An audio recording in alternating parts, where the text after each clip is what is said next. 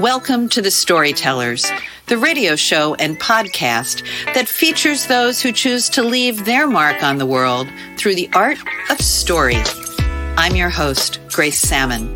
I look forward to our time together today. Now, let's meet our storyteller.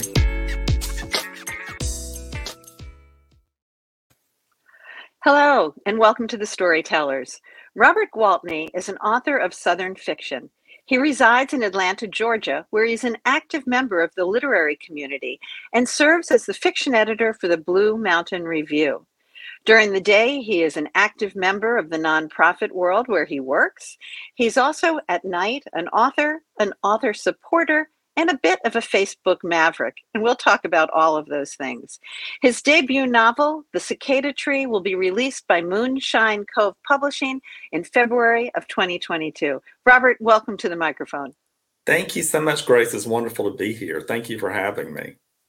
I'm so excited. And this is really a departure for me, even though we don't have many episodes. I think this is episode number 20. I've never interviewed someone whose novel isn't out yet, but I am falling in love. I'm halfway through the cicada tree, and I'm so excited to have you be my premier pre-debut author. So again, thank you so much. There's so much for us to talk about today. And one of the things I do is I do a lot of research on my guests. And I was curious, one of the things I found is you talk about your three feral brothers hmm. and showing up in kindergarten in your Sears Roebuck jeans and a sequin tutu. right. Tell us about that family. So I so I I'm the oldest of four boys, and um, I think that there's probably 12 years between myself and my youngest brother.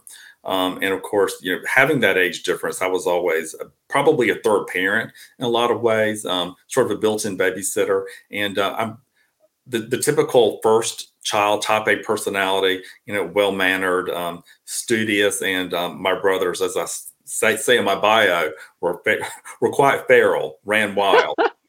um, so as a kid, yeah, the, the, the tutu story. So in kindergarten, um, actually it was preschool and there was this creative play area um, where th- there was a kitchen and in one corner there were these dance costumes. And um, you know all the other boys were playing um, with trucks on the carpet and I, my eye caught these beautiful spangly ballerina tutus. So I, so I remember putting the tutu on um, you know, remembering the teacher looking at me, you know, out of the corner of her eye, you know, we're, we're in rural South Georgia, so that probably wasn't something that she saw frequently.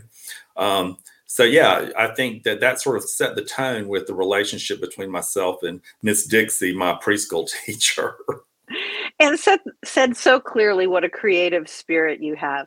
You came to my attention through Kathy L. Murphy and the Pulpwood Queens, and that's just an amazing online, largest online book club in the world. And you every single Saturday night, you and Kathy L. Murphy do wonderful things about cinema. And I would like to hear about how cinema has influenced your writing because there is such a cinematic feel to the cicada tree.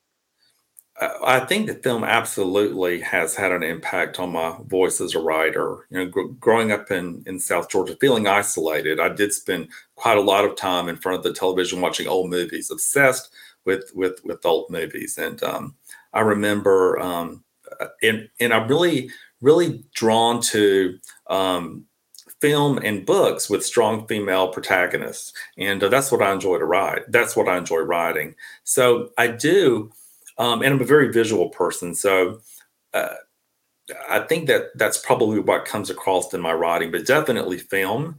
Um, I see, you know, my novel unfurling before me like a film in many regards. And it plays that way. It is so rich in how you've written each and every word. And I didn't give a lot of thought until I interviewed Claire Fullerton about what really is Southern writing. And Claire says, as I think you know, every word, every sentence needs to sparkle. And I was so excited. Um, not many people know that authors have book trailers. And your book trailer is one of the most powerful book trailers. Everybody will read your book just if they go to your website and look at the book trailer. And I was delighted that Claire Fullerton narrated it. But tell me what you think of Southern fiction as. Why does it happen there and not anyplace else? Well, I mean, I think that well, I think that a lot of it's driven by voice and Southern voice, and you know, in any voice really is personality and and tone and rhythm. And I think that when you're looking at personality, that component of voice, um, it really is your worldview. And I think that you know, quite a few Southerners have similar worldview in that uh, we grew up in the same place. So there's that sense of place that comes through um, in voice. Um, it's, it's, it's hard to say, you know, what is Southern, what is Southern fiction? Um, but I think that it it has to do with the voice and the pace. I think that it has to do with tone, especially depending on genre. You know, what I write being Southern Gothic, there's a um, uh, there's a specific rhythm and cadence to it, um, and I think that the language um, is driven by the environment um, that we live in in the South. So it, it, it's hard to say. I've been asked that question before, and I've never been able to knock the answer out of the park. well, I think that that's a valid answer, though, and I think we each bring our own voice to our writing. I heard Lainey Cameron talk about her writing and her pace, and I want to talk more about, and we'll circle back to that. Of, of your pace but i think that lainey talks about how she's a really quick writer you know she she not necessarily that she writes quickly but that pace of her book is quick. And I come from a New York background, and where I would love to say in my writing that I love to throw in descriptors, you have a scene in your book where 11 year old, I think she's 11, Annalise, is in a truck with her mom, and she's on her way to this amazing mansion called Mistletoe. And I think if I was writing that, I'd say, so the 11 year old girl was sitting in the truck. She was with her mom and she came through a bunch of trees and then she saw the big house in front of her. I would like to think I said it more beautifully than that. But your words stopped me in my tracks. And I just am going to paraphrase these because listeners will have to read the real beauty of these words. But I'm wondering if that's a little bit about what Southern fiction is about. When you describe Annalise in the car, it goes something like this The cab of the truck brightened as the tangled of qual- tangle of quarreling tree branches find forgiveness. So you've got this wonderful image of these quarreling tree branches who find forgiveness, turn loose, letting in the sky. Annalise stares through the cracked windshield at a vista of oaks sprawled across a lawn of Gothic columns emerge, brick columns emerge and come into view. Gravel churns under the slick tires of the truck. All of that tells us so much in just a paragraph. Even the opening scene where Annalise is playing with her friend. In the first three paragraphs, we have great friends. We've got alcoholism. We've got a dead mom. We've got a wonderful caretaker. The words matter, and you pack in an awful lot. Where does that sense of writing come from for you? Well, I think that growing but words matter especially when you know, when you grow up in the south i think that that storytelling is very important. And I, I, don't consider myself to be an orator. I'm not a great verbal storyteller but i've had the opportunity to have um, um, in my close proximity individuals that were uh, grandparents and aunts and uncles and and neighbors who tell stories beautifully and they take their time um, so I, I, think that that has a lot to do with with pacing. I think when you're talking about southern southern fiction, but for me, um, you know, I write what I love to read, and I've always been attracted to lyricism. So there's a certain um, music plays such an important role in in my writing. I'm listening to music when when I'm writing. Um, I mean, thematically, for the cicada tree, um, I, I utilize Beethoven's Moonlight Sonata um, and it's in three parts. And so, really, each movement is an act. So, I try to be mindful of that pacing. Um, I, I think that you know if you do it correctly, someone can hear the music, you know, in your words. Absolutely. You get a sense of rhythm and tempo. And I wouldn't have normally used the word tempo, except music is so integral to this plot and to the characters. But that sense of tempo carries you from scene to scene. So, do you play? Uh, well, I took one year of piano and I was awful at it, but but I've always admired people who. Well, I, I admire anyone who has some extraordinary ability. Um, piano playing. I, I do have a slight musical background. I was in in marching band and concert band from seventh grade through my senior year of high school. Um, but I would not consider myself a great musician. But um, I admire it very much, and I admire those people who are good at it. Well, you talk about people who are good at things. Um, one of the things that I loved researching was you got some very good advice from your grandmother about hanging out with people. Yeah. So my first day of first grade, um, my granny Louise um, and my mom took me into um, to, to Southside Elementary, and I remember my grandmother uh, leaning down before I went into the classroom, and she said, um, "Always find the smart people in the room and sit next to them." And I I thought that that was a peculiar thing. I didn't really understand what she meant at that point, but um, as I've gotten older, you know, I certainly understand that those individuals that we um, we associate ourselves with in many regards, in many ways, determines um, our trajectory in life. It's it's important to hang out with uh, good people, and the smart people are the bonus round. I think exactly. Your this is going to be your debut novel. Have you written anything prior to this? So I have a novel that I that I wrote. Uh, I probably got about halfway through and put it to the side. Um, which actually what I read in that first novel was what led me to the cicada tree. Um, you know, the character Annalise that you spoke of, who's 11 years old, um, I, I was initially a novel that took place in in 1970 something, and um, Annalise was the mother of a young boy. And I was so fascinated, and the, and the young boy was the protagonist. And I was so fascinated by um, Annalise and how she how she came to appear on the page to me that I began to wonder and ask myself questions. Well, I wonder what she was like as a girl, and so that's really how the cicada tree came to be.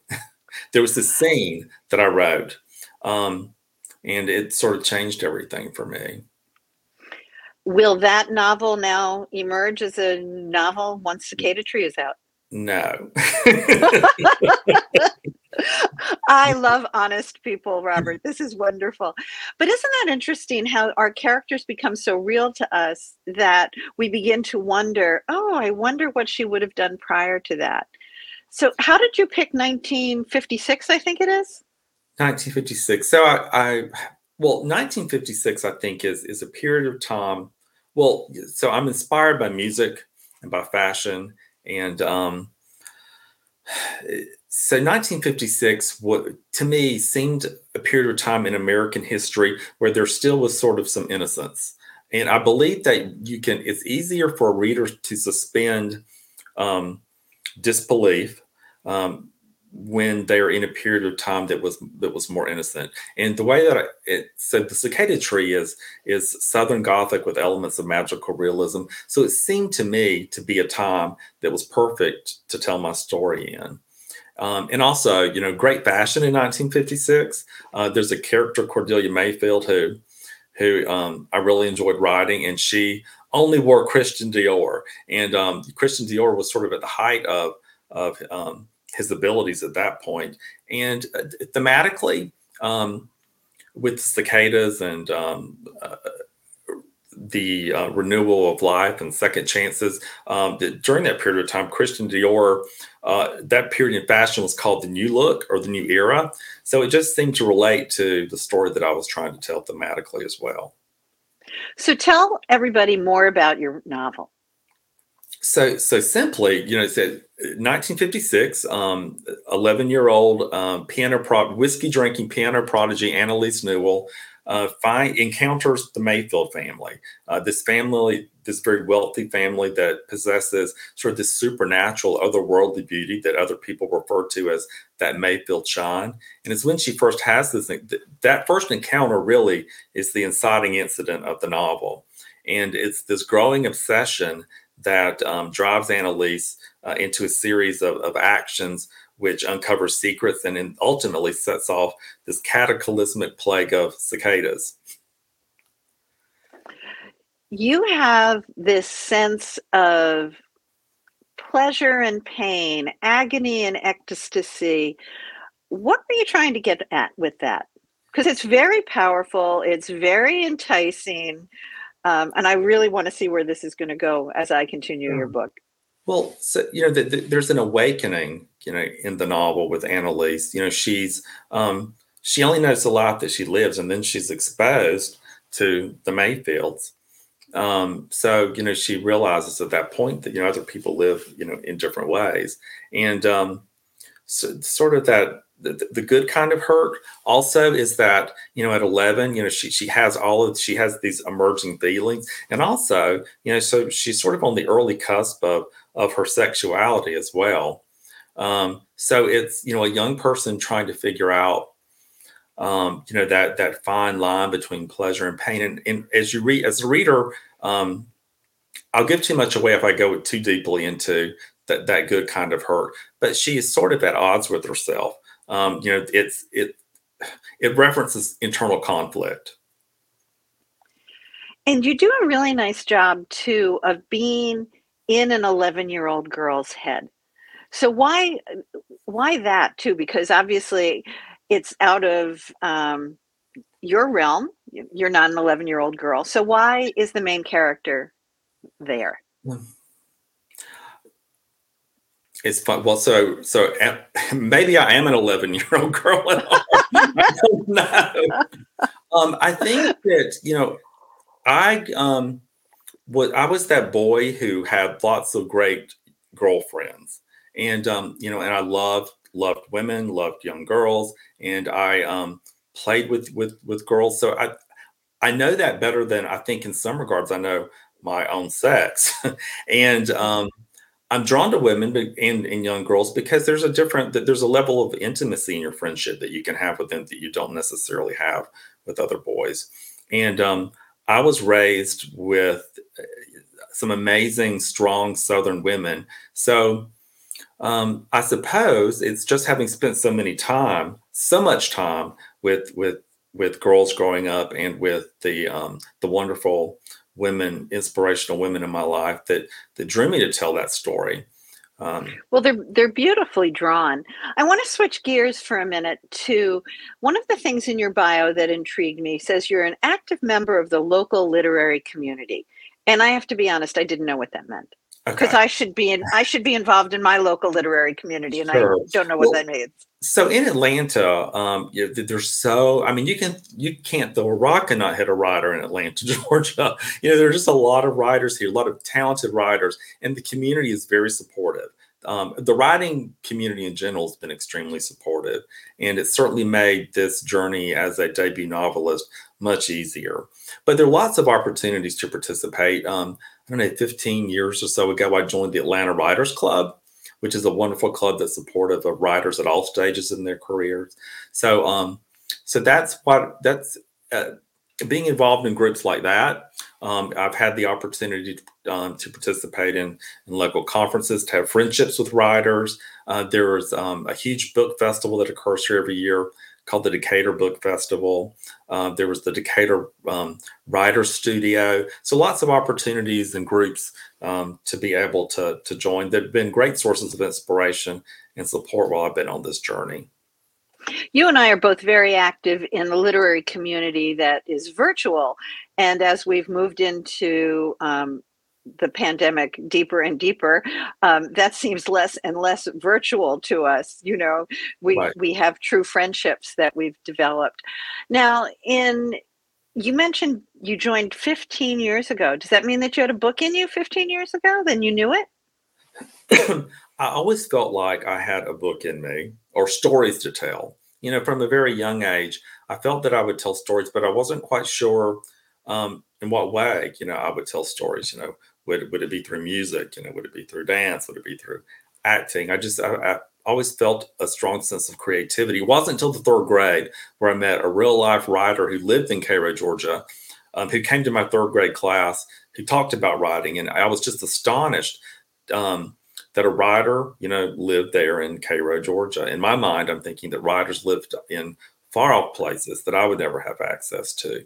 So um, I think it was at that moment, that day, in, in that third grade cl- class, that um, I felt that it might be possible to to be a writer. I never really told anyone until some years later. It's really not been within the last until the last few years that I've felt comfortable to tell people to actually claim the fact that I'm a writer. I think it's a hard thing to say. It always seemed arrogant to me. Oh, I'm a writer. Well, you know, what does that mean exactly? And, you know, I think the first question always is, well, have I read anything that you've written? And you, and, you know, until you've got something under your belt, it's always a little awkward.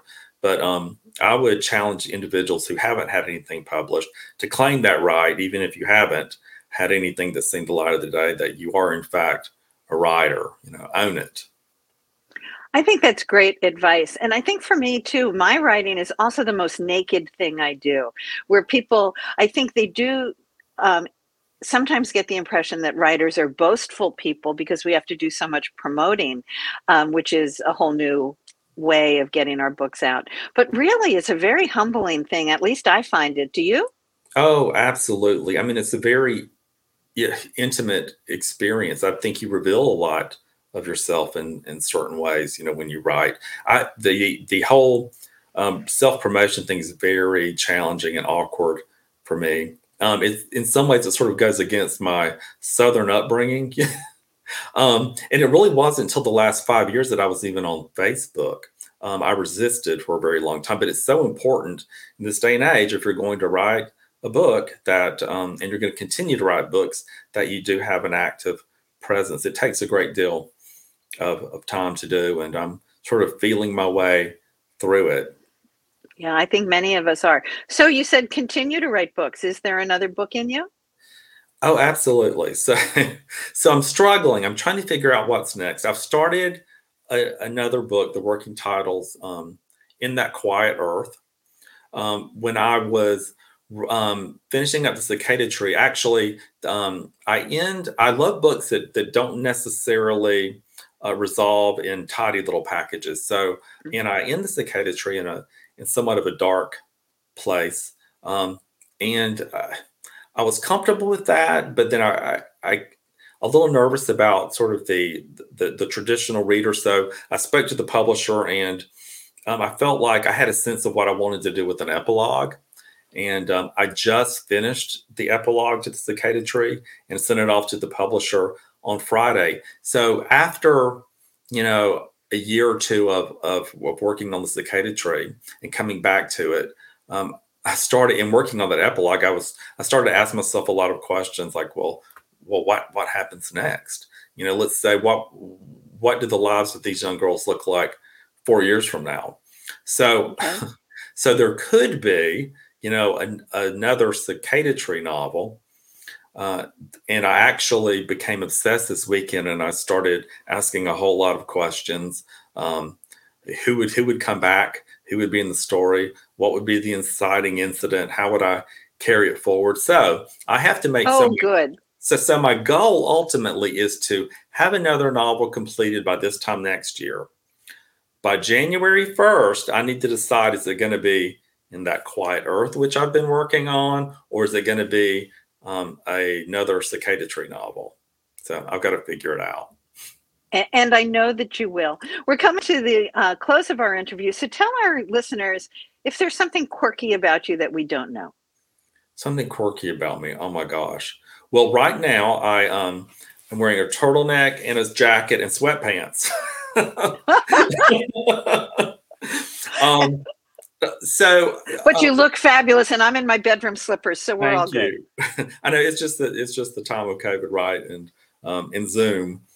Um, quirky. Well, so I think I stated earlier, I was in I was in the band from the seventh grade through high school. So from my sophomore year of high school through um, my senior year of high school, I was the drum major. So I conducted the I was in charge of the um, the Cairo High School syrup maker marching band. Okay. So I'm really good I, at walking backwards.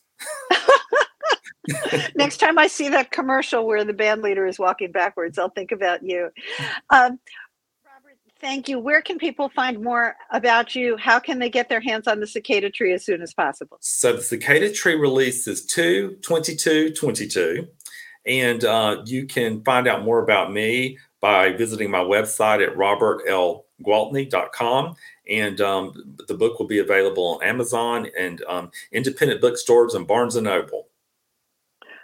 Thank you, Robert, for being such a great storyteller. This has been a copyrighted episode of The Storytellers by the Authors on the Air Global Radio Network and Grace Sammon. Thanks so much for being with us. That concludes this episode of The Storytellers. I'm so glad you could be part of the story today. I hope you share the stories, tell your own, and come back for another episode because when our stories are told, everything changes. I'm Grace Sammon.